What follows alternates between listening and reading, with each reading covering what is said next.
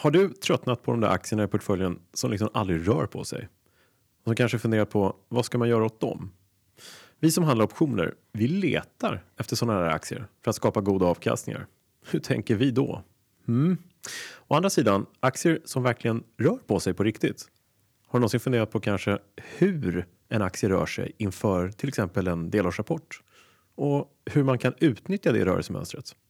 I dagens avsnitt så går vi igenom strategierna strut och vagga och förklarar varför de är några av de mest populära strategierna bland optionshandlare.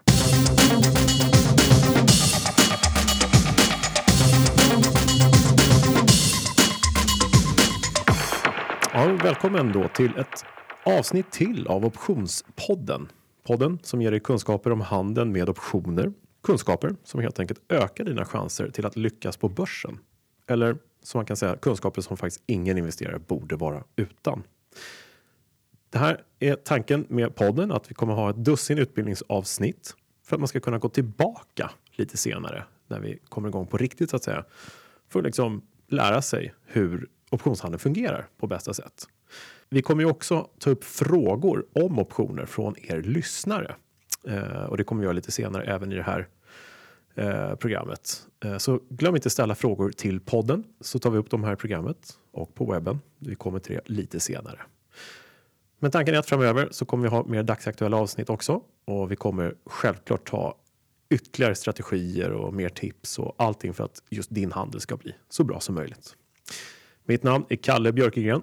Uh, ja, vem är du mitt emot mig? Ja, det är fortfarande här, Thomas Bernholm. Just det. Och jag är lite stolt för att även idag får jag hälsa dig välkommen hit till börsen. Ja, men det är så härligt. Och idag är vi i den stora hörsalen Just där det. det har hänt ganska mycket genom åren. Här har vi hållit många seminarier. Uh, jag var ju här och pratade för, ja, det är inte många veckor sedan, eller hur? Uh, Nej, exakt. och under år har det blivit, jag tror att jag räknade ut att det var mitt 127 seminarium eller Oj, någonting. oj, oj. oj. Bara här på Nasdaq. Så Oj, att, ja, det var inte dåligt. ja, det är lite kul. Nej, men med stor regelbundenhet så genomför Mm. vi seminarier och sådär just i denna sal. Så det är lite kul att vara här också. Ja, men det Sända podden det. härifrån. Just det, det är lite så här syftet. Här finns ju all optionshandel egentligen i datorerna här runt hörnet någonstans. Just det, just det. Det är lite, lite kul. Ja, strutar och vaggor sa du. Mm. Man kan ju undra varför man fått sådana namn, eller hur? Det kan man ju undra. Mm. Eh, Och nu är det lite svårt att i en podd åskådliggöra det. mm. Men om man ritar upp eh, såna här typiska optionsdiagram, Mm. eh, optionsgrafer, Ja. så skulle en strut se ut just som en strut. Ja, Som ett V kan man säga, om man Exakt. köper den. en kon. Ja. Fast, eller vad man ska säga. Och vaggan är en köpt vagga. Vi kommer Ja. komma in mer på det då. Då ser det. ut kanske som en gammaldags trävagga. Ja. Liksom. Som ett badkar kanske mer med sluttade kanter. Ska säga. Det är i alla fall bakgrunden, så vi behöver inte Ja. fördjupa så mycket med det. Men, Nej. men det är i alla fall lite kul att veta, för det är lite konstiga namn annars kan man tycka. Det är väldigt konstiga namn. Ja, Man kan ju säga det bara, eh, bygga vidare på det här med namnen. Eh, strut och vagga heter ju straddle och strangle. just det. Och straddle, ja det är ju ett namn, men strangle det är ju strypa. Mm. Men det är för att man stryper stradden som den har fått sitt namn. Okej. Man, eh, liksom, ja, så att Lite- de här, alla konstiga namn är ju lite, mm, Mm. det är bara att lära sig att det heter så. Ja, visst. finns inga Ja, men då har rätt ut lite grann i alla fall av det. Det är bra. Mm. Du, eh, tidigare avsnitt. Eh, vi har ju liksom lärt oss redan nu att skapa oss ganska mycket möjligheter, alternativ till att tjäna pengar i aktiemarknaden eller Mm. åtminstone inte förlora. Det handlar om att spekulera eller skydda våra innehav. Eh, och vi har gått igenom till och med de fyra grundpositionerna ju, som Mm. i sig, eller hur, har väldigt mycket mervärden. Det är ganska många som bara sitter och handlar om och har väldigt mycket ut av det. Mm. Och det är alltså köpt köpoption, utfärdad köpoption, Ja. köpt säljoption och Mm. utfärdad säljoption. De fyra grundpositionerna. Och de behöver man ju ha lite koll på ju mer man lär sig. Mm. Och det är där det börjar. Och känner man när man lyssnar på det här avsnittet att man inte riktigt har minsta koll på det, då är det bara att gå tillbaka ett antal avsnitt här. Då. Exakt, börja med ettan Mm. förslagsvis. Vi börjar väl redan där. Just det. Och sen så har vi gått igenom call spread och put spread här Mm. i förra avsnittet. Och tanken är väl att vi bygger oss vidare så att säga. Vi tar Mm. med oss lite grann av det som vi har i bagaget Just det. och utvecklar det. Och går bara vidare, bygger vidare på kunskapsträdet här. Just. Och det finns ju ett par saker som eh, hänger med i alla eh, strategier, hur högt vi än når i den avancerade teoretiska världen. Det första är ju risken och riskkontroll. Och det gäller ju även bara vanlig aktiehandel eller egentligen allt överhuvudtaget. Det är alltid en viktig faktor. Eller hur? Och sen i vår lilla börsvärld, finansvärld, psykologi. Det är den ständigt påverkande faktorn nu. Kan vi lära oss mer om psykologin i börshandeln, då har vi vunnit väldigt mycket mark. Då har vi liksom eh, ja, vi får bättre förståelse till varför det rör sig som det gör och, och sådär. Och en genväg dit är ju faktiskt att lära sig mer om optionshandeln. Uh, men det här tar vi mer om i kommande avsnitt ja. som en liten teaser helt enkelt. Idag ska vi prata om struten, Thomas. Ja. ja ingen, ingen glassstrut nu som Nej, varm som man kanske kunde Nej. tro. Men vi går in på det direkt. Vi säger så här att vi tror på en uppgång eller nedgång i aktien. Mm. Det är ganska vanligt att uh, de som sitter i aktiemarknaden de uh, tänker så här att ah, den här aktien den kommer nog röra på sig nu inför rapporten eller inför vad det nu kan vara. En nyhet som kommer ut och börsen öppnar. Vad ska vi göra åt det? Ah, jag vet, säger någon. Vi köper både en call och samtidigt köper vi en put också. Mm. Vi köper rätten att både köpa och sälja. Och till samma lösenpris då? Exakt, till samma lösenpris. Och, eh, och samma lösenmånad. Allting lika. Eh, så vi spekulerar helt enkelt här i en rörelse upp eller ner inför mm. en rapport. Men vad vi måste vara medvetna om här är att vi spekulerar faktiskt i en stor rörelse. Exakt, så att vi ska, det måste man betona. Ja, att vi är ute efter hög volatilitet helt enkelt. För så är det. Visst är det bra att kunna spekulera i både upp och nedgång på börsen eller i en specifik aktie. Men i det här läget, när vi köper både en call och en putt, så betalar vi faktiskt dubbla premier. Exakt. Just det. Och de blir vi av med innan det hänt någonting annat. Eller hur? Uh, om vi då enbart köper en call, en köpoption, uh, då har vi ju redan sagt att det krävs ju att vi har rätt. Det måste gå upp i riktning. Mm. Det måste hända nu, typ, och det måste gå ganska fort. Mm. Annars är risken stor att den här kolen förfaller värdelös och vi förlorar den premie vi har betalat. Exakt. Och här köper du två stycken optioner. Precis. Så här vill du nog att det ska röra sig ännu lite mer. Mm. Och den rörelse vi behöver för det, för att tjäna in båda de här premierna i båda optioner, den är oftast större än vad vi tror faktiskt. Uh, och uh, det är ju ja, en liten fälla faktiskt. Så att uh, vi ska inte avråda någon från att köpa en strut om man nu tror på en kraftig volatilitet i ett givet papper. Nej. Det har ju funkat. Men vi tar ett exempel. Vi tar en klassisk aktie som står i 100 kronor här. Och då tror vi då på ja, antingen en uppgång eller nedgång den närmaste tiden. Och oavsett så tror vi på en kraftig rörelse i aktien. Vi tror verkligen att det ska hända någonting. Det är kanske är stora nyheter eller avgörande rapport eller någonting sånt. Så vi köper vår 100 kol, säg att den kostar 3 kronor och så köper vi vår 100 putt. Den kostar också 3 kronor. Då är det någon som säger så här, men hur kan både köp och säljoption kosta samma pris? Liksom? Men det är en bra fråga. Det är en bra fråga faktiskt. Mm. Uh, för att göra det kortfattat kan vi säga att ränteläget vi har idag, som är typ noll, det gör att en kolonputt får samma pris. Mm. Hade vi haft, ja men ta i, 10 ränta, då hade ju kolen här blivit mycket dyrare. Ja, så det. Men nu är det så. Vi köper en kol och en putt, samma lösenpris 100. Båda optionerna kostar 3 kronor. Totalt sett betalar vi alltså 6 kronor. Med multiplikatorn Thomas som är 100 så betalar vi faktiskt 600 kronor på riktigt. Eh, fortfarande riktigt viktigt att påminna om. Mm. Så det är en strut. Vi har köpt en köpoption, vi har köpt en säljoption, samma lösenpris. Vi har skapat oss en strut. Den kostar oss 6 kronor, det är lika med 600 kronor i premium. Och då ökar då kraven på rörelsen i den här aktien i vår spekulation. Våra break-even, de är då med andra ord, det måste gå under 94 kronor för att vi ska börja tjäna pengar eller över 106 kronor för att vi ska börja tjäna pengar. Just det, och här ska man kanske lägga till att det avser då slutdagen när optionen förfaller. Det är riktigt. För det kan ju vara så att vi köper den här idag mm. och så imorgon så rör det sig ja, någon krona aktien mm. och det kan fortfarande då generera vinst förstås. Just det. Kan göra. Precis, men, men man har ju bara på sig fram till slutdagen ja, så att säga. Precis. Och då gäller det att den är över 106 eller under 94 kronor. Mm. Och det är ju alltså i procentuella termer så tror vi då, eller vi spekulerar i att den här aktien ska röra sig minst 5% uppåt eller neråt. Och det är ju ja, en ganska bra rörelse det. Om man nu ja, ska spekulera åt, eh, med lite volatilitet så att säga. Maxförlusten är ju som sagt premien. Vi kan inte förlora mer än den. Det är 600 kronor. Eh, och maxvinsten är ju förstås ja, den är jättestor på nedsidan. Teoretiskt sett kan aktien gå ner till noll. Det är väldigt osannolikt, men den är stor på nedsidan och faktiskt teoretiskt obegränsad på uppsidan. Exakt.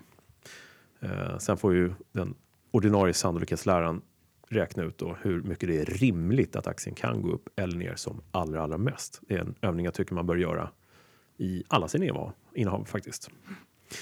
Så eh, jag ska säga så här också att man kanske går in i en sån här position och gör en strut i en aktie som redan är väldigt volatil. Mm. Och man tänker att ja, men då är det större sannolikhet att det rör på sig väldigt mycket inför en rapport eller sådär. Just det. Men vad är problemet med det då?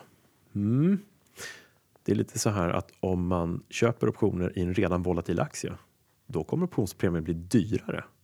Så optionspremien värderas ut efter hur den underliggande aktien rör sig, eller hur? Exakt. Så, så är det väldigt volatilt så är alltså optionerna relativt mm. sett lite dyrare. Det stämmer. Just den här aktien. Det ställer alltså högre krav på ännu mer rörelse för att mm. vi ska gå break-even eller tjäna pengar. Så man har det med sig. Allting är logiskt på ett sätt, men så är det ju. Så risken i den här struten, det är ju då självklart en stillastående marknad eller att det är tillräckligt volatilt om man ska få säga mm. lite akademiskt. Eh, eller att volatiliteten i sig sjunker, det kan ju hända. Att man värderar ner premien av olika anledningar. Och I USA kallar de det här för slow death. För, för varje dag som går så blir optionen värd lite mindre, ja. lite mindre, kvävs kan man säga. Tills och det är det här tidsvärdet som vi talade om för ja, länge sedan. Precis. Att det rinner ur optionerna. Ja, tills den en dag dör helt enkelt. Och den kommer dö en dag mm. och det vet vi. Så att vi kan avsluta med att säga att det är väldigt ovanligt med stora vinster i strutar eftersom det kräver extraordinära rörelser. Men återigen, det är inte omöjligt. Det är bara mer sannolikt att det inte sker enligt ren erfarenhet av mm. många års handel. Um, och jag skulle säga så här också att det här kanske då eh, låter lite sådär, inte så jätteintressant för, för retailkunder, för småsparare. Kanske, alltså mm. jag ska mm. inte döma ut det på något sätt. Men, men det jag vill få fram här är att många mer professionella aktörer mm, som håller på att spekulera just i den implicita volatiliteten, det vill säga mm. hur optionerna är värderade. De använder sådana här väldigt ofta. De tror till exempel att ja, men nu kommer vi se ett uppställ mm. i volatiliteten, de kommer bli mer ja. värda. Då köper man optioner. Just så. Det handlar om att uh, köpa premium som vi säger. Mm. Uh, som gammal trader så var det väldigt, det var så man tänkte då. Nu är det billig premium, uh, nu köper vi på oss premium och vi ser till att spekulera att den ska gå upp. Och det man gör då det är helt enkelt att man köper optioner och hedgar med aktier mm. och blir neutral eller delta neutral som vi säger. Men det här tar vi i kommande avsnitt. Ja, ja, det är en liten teaser. Men det är också, Kalle, som du mm. sa, när du satt där som trader. Det mm. var ju så att du var inte så beroende av egentligen hur aktien gick, om det gick upp eller ner. Nej. Utan du ville bara att det skulle få mer volatilitet och att optionerna skulle bli dyrare så att säga. Det är riktigt. Och det är ganska intressant. Ja, det kan man ju tycka. Så, att, så att då har vi alltså lämnat det här med ska börsen gå upp, eller ska aktien mm. gå upp eller ner, eller stå mm. stilla. Nu är bara, vad är det för volatilitet? Ja, hur det mycket rör det på sig? Exakt. Precis, och det är det vi försöker lära ut här. Det finns ganska fina möjligheter att spekulera i det, även om man inte är professionell trader mm. förstås. Mm.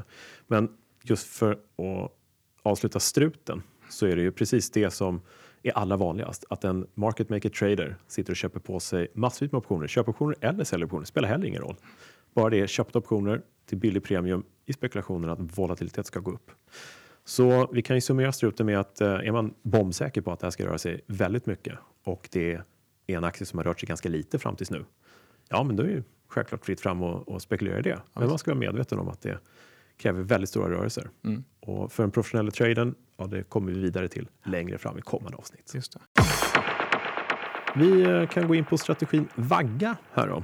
Eh, ja. kanske lite mer användbar och definitivt mer eh, jag ska säga inspirerande. Här är en strategi som under väldigt många år, så länge jag hållit på i alla fall, sen tidigt, höll jag säga, 00-talet, mitten av 90-talet, så är det väldigt populärt med vaggor. Och varför då?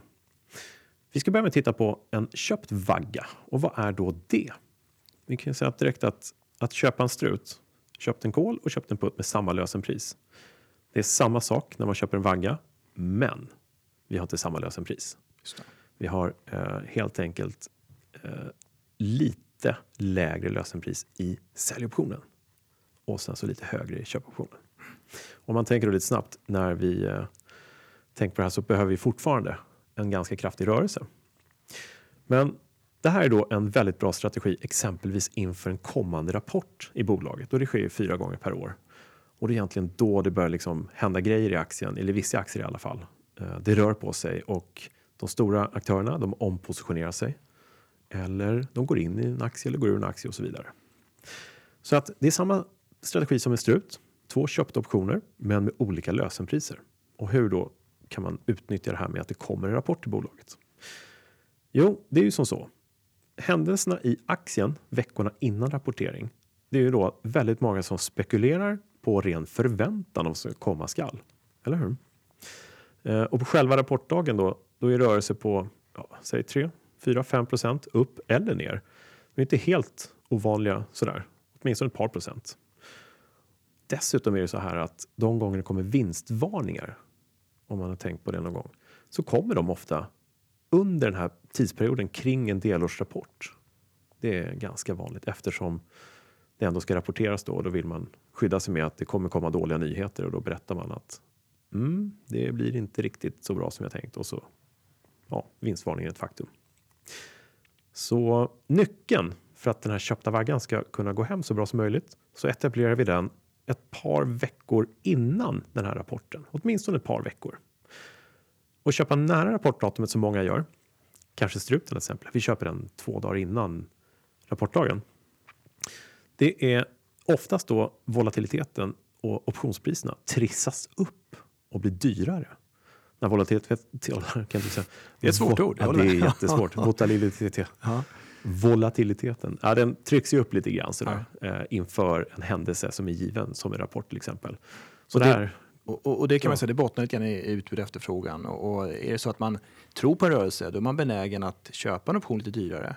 Och likaså den som säljer eller utfärdar optionen vill mm. kanske ha lite mer betalt för att sannolikheten är ju lite högre att det kommer röra sig mer under mm. rapporten. Då vill man ha lite bättre betalt. Så är det. Det är inga konstigheter egentligen. Nej, så det stiger, då brukar priserna stiga lite. Ja. Vi tar ett exempel med vår köpta vagga inför en kommande rapport i bolaget. Uh, och då tror vi ju antingen på en större uppgång eller nedgång. Och det kommer ske här om två, tre veckor innan rapportdatumet är.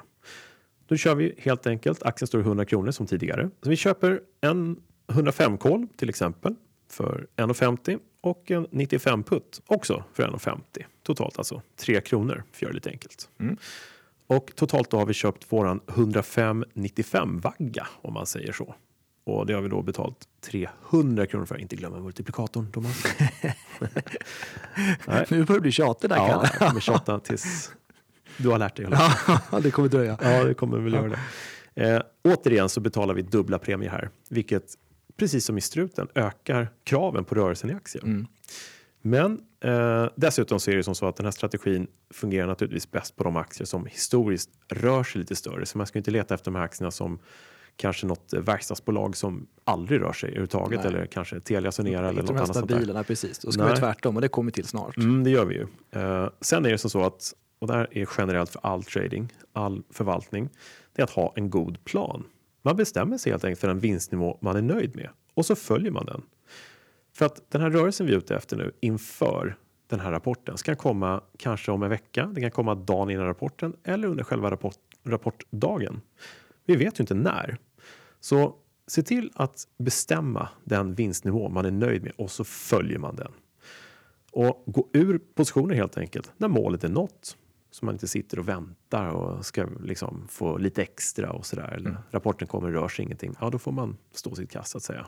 Eller gå ur förstås också om det visar sig att man har lite fel i sin analys. Den här tenderar ju till att ligga stilla. Då är det lite grann räddas vad som räddas kan. Ja, precis. Exakt, exakt. Men som sagt, om man följer de här reglerna att man har eh, en aktie som man vet historiskt har en del volatilitet under rapportperioder.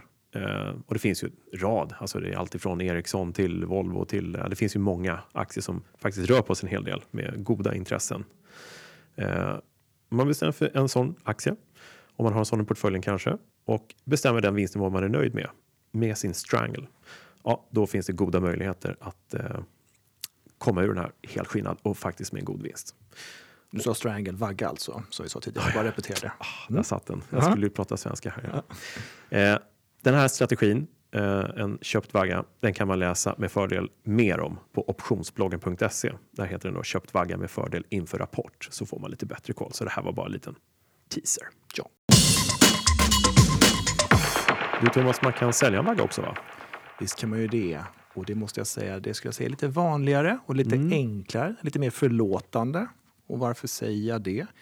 Jo, det kanske är så att många aktier ligger lite mer stilla och rör sig lite mer marginellt. Sådär. Mm, det är några stycken. Ja, så vi ska alltså prata om en såld vagga och mm. en såld vagga mot innehav också. Just det. Men först och främst måste vi bena ut här, vad har jag för marknadstro om jag vill göra en sån här sak? Mm. Jo, jag är ganska neutral. Jag kan såklart vara plus minus någon procent positiv eller negativ. Men min grundtanke är att jag är svagt positiv för jag äger aktien. Mm. Och jag kan också vara ganska positiv på vilken, vilken option jag utfärdar. Mm. Eh, men sagt, en såld vagga mot innehav i en stillastående marknad är jätteintressant. Och vi har ju kanske den här covered callen i gott minne, det vill säga när vi har ett aktieinnehav Just och så det. utfärdar vi köpoptioner en bit upp. Vi säljer alltså helt enkelt bara kolen här. Nu säljer vi en kol och en putt. Ja, exakt. Liksom, Och, och jag tror många känner igen sig, för det kan vara så här, eh, man tänker så här, om aktien går upp dit, ja men då, då kan jag sälja. Så brukar jag tänka ibland i alla fall. Likaså om aktien går ner dit, då kan jag köpa fler. Just det. Så har de liksom ett intervall som rör sig. Och där kan man utnyttja. Just det. Vi säger att en aktie står i 100 kronor, vår vad ska jag säga, favoritkurs. Ja, vår exempelaktie. Och, och eh, då har vi ju då, som jag sa tidigare, covered callen, då är, utfärdade vi köpoptioner med lösenpriset 105. Just det, 105. Ja, och då fick vi in 3 kronor tidigare. Och jag tycker vi tar samma exempel här. I ditt exempel innan, när du köpte vaggan, så var det lite lägre premie, men du hade en kortare löptid skulle jag säga. Här är vi lite mer, ja det här kanske löper i tre månader. Du har Ja. en kortare tid du. Men det var det callen det. Och sen så kompletterar vi som vi sa, vi utfärdar säljoptioner och vi tar lösenpriset 95 kronor. Där får vi också in 3 kronor. Mm. Jag har alltså tagit på mig skyldigheten att, ut, att sälja mina aktier vid 105 Mm. och jag har tagit på mig skyldigheten att köpa fler aktier vid 95 kronor. Just det. Och det är jag jättebekväm med. För det får in 3 plus 3 kronor, det vill säga 6 kronor. Ja, och varför gör man det här då? Jo, vi säger så här, tiden går och aktien har stått ganska stilla. Vi är ganska neutralt till svagt positiva. Ja. Så stänger den vid 100 kronor aktien. Optionen förfaller. Vi har sålt någonting. I mitt exempel tar vi 10 kontrakt. Jag har fått in 6 000 kronor. De förpliktelserna är nu borta. Mina skyldigheter är borta. Mm. Och jag behåller såklart premien. Ja. Jag har tjänat 6 000 kronor, på, eller 6 kronor då, på en stillastående marknad. Just det. Så att bara som man är med här. Eh, du har aktier, den rör inte på sig. Och då gjorde vi tidigare en covered call. Vi sålde rätten till någon annan att köpa våra aktier. Vi får in en premie. Ja. Nu kompletterar vi den genom att även sälja en säljoption längre ner. Och till det lösenpriset, 95, där får vi alltså köpa fler aktier, vilket ju är okej. Om innehavaren av säljoptionen vill det helt enkelt såklart. Så Ja, men självklart. Ja, precis. Det Ja. stämmer ju. Men om den går ner till 90 då brukar det ju bli Ja, lösen på ja. det här. Jag tänker så här, vad är riskerna i det här? Och det är ju lite intressant tycker jag. Därför att eh, en risk, alltså det vi vill göra är att det ska stå still. Det du just sa. Den stannar på det 100. får gärna gå upp också lite grann. Ja, det gör Ja. inte så mycket. Men inte, inte förbi lösenpriserna 105 och 95 då. Eller hur? Där, då börjar det liksom... Att, då tickar väl kanske girigheten in där, vissa som Mm. tycker att för att det bästa för mig i den här positionen är ju faktiskt om det går upp till 105 eller därutöver. Det måste jag säga, det är det bästa. För Mm. Ja. då, då gör jag, vi utgår från att vi har köpt aktierna för 100 kronor för att vi ska ha ett utgångsläge här. Mm. Ja. Då gör jag ju 5 kronor i vinst på mina aktier, från 100 till 105. Och så har jag fått in 6 kronor för optionerna. Ja, Mm. Alltså vid 105 kronor så har jag en vinst, eller latent vinst, eller jag har tjänat alltså 11 kronor. Det är inte 5 illa. Mm. kronor på aktien och 6 kronor på optionerna. Och det är det jag menar lite grann. Det är faktiskt en av dina risker i den här. För att själva strategin är ju neutral. Att Ja. aktien inte ska röra på sig. Och en av de risker du tar är att Jag tjänar för mycket pengar. Ja, säljer vi 111, ja men du tjänar faktiskt pengar. ja. Så det, det, ju, eh, det ska man inte gråta över. Nej. Så att säga. Nej men precis. Och det är väldigt trevligt så fall, för jag är ju skyddad här. Ja. Jag har ju aktierna. Ja. Hade jag sålt den här vaggan utan aktieinnehav, Mm. Och det hade gått upp mycket, då är jag ju kort aktien. Jag Just måste det. leverera aktier. Ja, och jag måste det. sälja dem på 105. Och står aktien då i 110 så måste jag ju köpa aktier för 110 för att sen sälja för 105. Leverera till 105, ja. Det är jobbigt Precis. om det kommer ett bud på bolaget på 180. Då Ja, gäller samma sak väldigt besvärligt skulle jag säga. Men det var alltså utfallet vid 100 kronor. Det. Och utfall vid 105 har vi också nu pratat om. Mm. Eller hur? Då Den var det ju 11 kronor vinst. Den andra risken är ju att det går neråt då. Och då Just det. får du köpa extra aktier på 95. Mm. Vilket då kan vara Låt oss säga att den stänger på just 95 på slutdagen. ja, spännande. Vad har hänt då? Jo, då har vi förlorat 5 kronor på våra aktier. Mm, vi Men jag har fått in 6 kronor på optionerna. Just det. Så vid 95 kronor har jag fortfarande en krona i vinst. det är ganska kul. Det är inte alls tokigt. Nej, det är faktiskt rätt Ja, och intressant. just vid 95 kronor, då tog det knappast någon begära lösen på sina säljoptioner, alltså de som är utfärdat. Så att jag behöver förmodligen inte köpa fler aktier för 95 kronor. Nej. Eh, man Men kan, går det under där, då Ja. såklart, då köper jag fler aktier Just det. för 95 kronor. Eh, det är en inspirerande strategi det här tycker jag. En av de mest eh, ska jag säga, populära att presentera för Ja, vad ska man säga? Nu står föreläser. Precis, försöker hitta något specifikt där. Ja. Men det är, det är ju verkligen så att det är ganska många aktier, på, speciellt våra storbolag på börsen, som inte rör sig så himla mycket. Nej. Eh, och det är svårt att motivera att man ska ha kvar i sin portfölj. Men kan man det här och man vet hur man kan hämta hem premium så att säga, som vi brukar säga då, då är det ju så att man nästan letar efter sådana här Just aktier. det. Lite halvtråkiga sådär. Ja, det kan vara så att. Mm. bolaget i fråga delar ut ganska bra aktieutdelning. Och sen kan du då eh, bygga vidare genom att göra sådana här saker. Sälja vagger mot innehav. Just precis. Och, Så får du kontinuerligt liksom in pengar på dina aktier. Ja, det är inte illa alls. Så det du kan göra är ju egentligen kolla hur många aktier finns det där i din portfölj eller bland storbolagen på börsen Ja. som inte rört sig särskilt mycket alls sista tre månaderna. De är några stycken. Ja. Speciellt i vissa tider på börsen, liksom under vissa såna perioder när det är liksom mellan val eller vad som helst. Ja, då händer det inte så mycket. Ja, visst då är det blir så. desto fler de här aktierna. Så att tråkiga aktier kan bli oerhört roliga för, Mm. för en annan. Liksom. Du började prata lite grann om, om Delta alldeles nyss. Mm. Sånt där, va? Just det. Ja, Ja, och, eh, men om vi skulle backa bandet lite, alltså, Kalle. Mm. Om, man, om jag säger Grekland, vad, vad tänker du på då? mm, Kreta, fårost. Eh, ja. Kanske någon oliv? Eller? Nej. jag tänker på gudar och så olympiska spelen. Tänker jag på. Vad tänkte du på? Mm, nej, men jag delar nog dina tankar. Ska Ja. säga. Men det man tänker på här i optionssammanhang är ju då grekerna som man säger. Just det. Det finns ju en hel del gamla vetenskapliga begrepp och så där. De var ju väldigt framstående en gång i tiden. Och Mm. eh, då har vi alltså någonting som heter delta, vi har gamma, vi har vega, vi har rho och vi har theta. beta, alfa. Ja, en massa Ja. Mm. sådana här användbara saker. Just det, Och delta är ju någonting som man, som man tittar på väldigt ofta när det optioner. det är riktigt. Det gör man. Och den visar ju hur mycket en option rör sig när Mm. den underliggande aktien rör sig en enhet. Mm. Och I det här fallet har vi kronor. Japp. Så att en option, eller om en aktie rör sig en krona Mm. och vi har ett delta på 0,5 Mm. så rör sig optionen 50 öre. Just det. Ett annat sätt att se på det är faktiskt om en delta till 0,5 eller som jag är lite mer USA-fostrad, jag säger 50. Men det. det. Det, är precis vad man känner för. Mm. Men då är det ju som så att det är helt enkelt hur sannolikt det är att när optionen kommer vara in the money på slutdagen. I det här läget 50% sannolikhet just nu. Och vi repeterar kanske in the money, Mm. det är när optionen har ett realt värde. Just det. Exempelvis om en aktie står i 100 kronor, Mm. du har köpt en 90-option, en köpoption, Just det. då har den 10 kronor realvärde. Och när vi sa 0,5, det är typiskt för en at the money-option. Just precis. Och det då vi är 50-50 om den kommer vara värd pengar på helt Precis, enkelt. det är jättebra. Mm. Ja. Mm. Eh, Det är ganska logiskt. Och eh, det är alltså at the money, då har vi alltså, den ligger i paritet med underliggande akties kurs. Det är alltså, Just där har vi lösenpriset. Vi ska inte grotta in oss för mycket i det matematiska kring delta, men du hade någon anekdot där, eller flera, om en kund.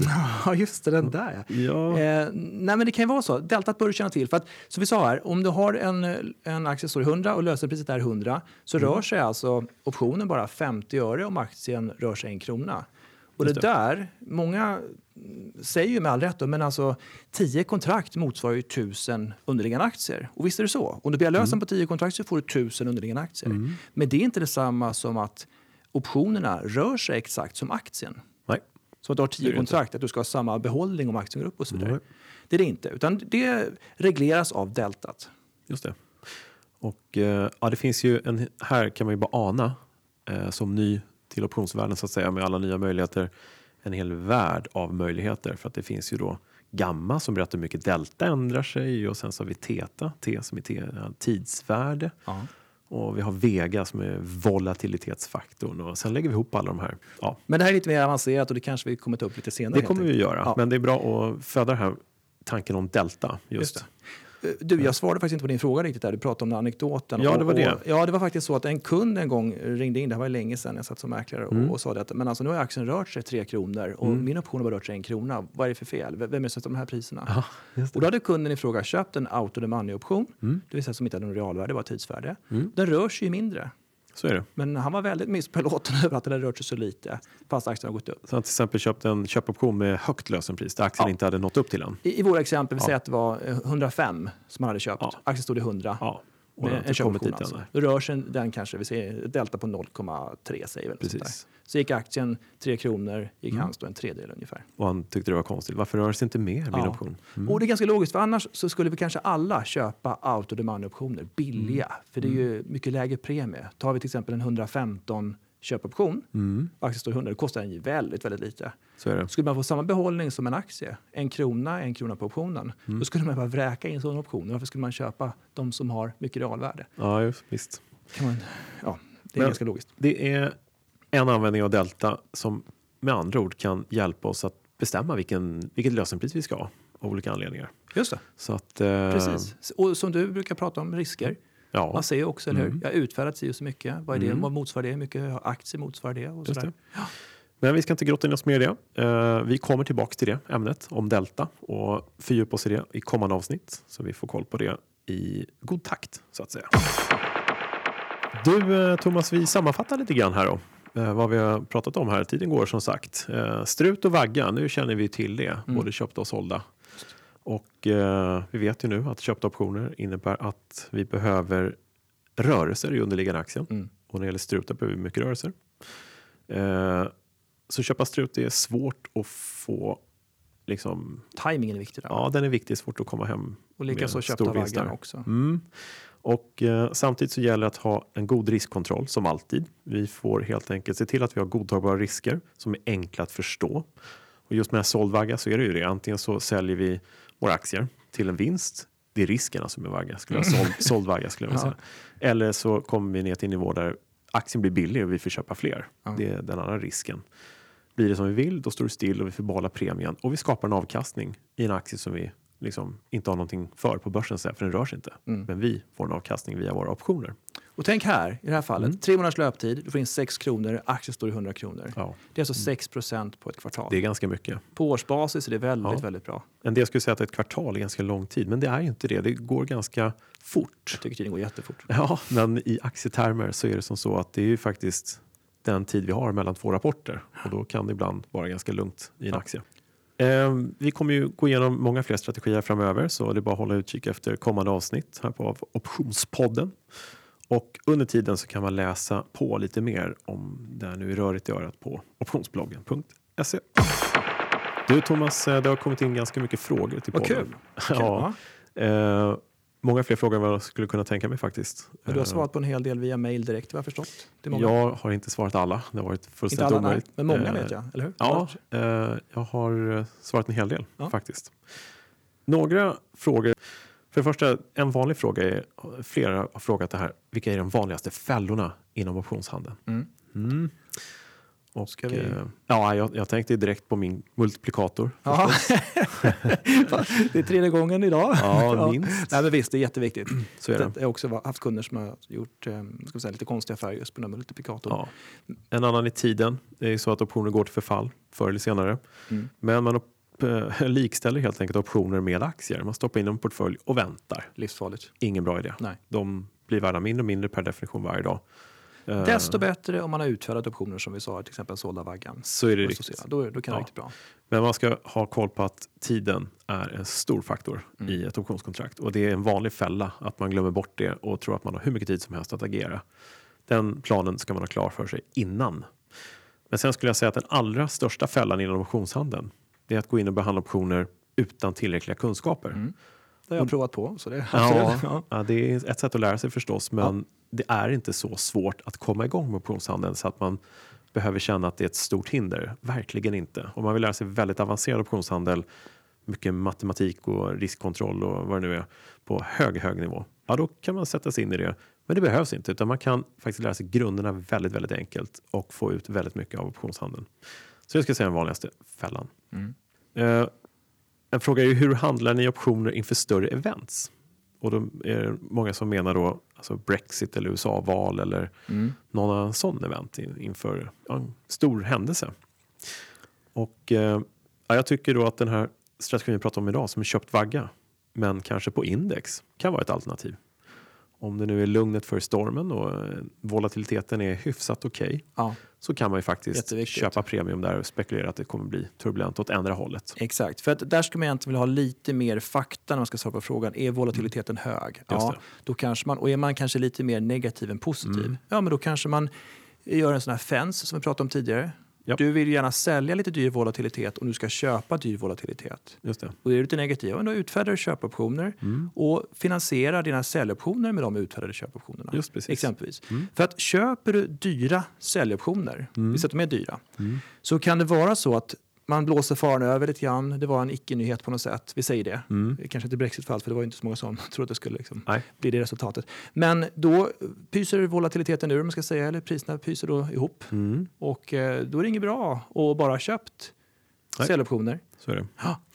Eh, en hedge också inför större events. Och det handlar ju oftast om att vi är ju rädda för att det ska gå ner och en bra strategi då är ju helt enkelt en köpt putt. Mm. Alltså en protective put, köpt säljoption.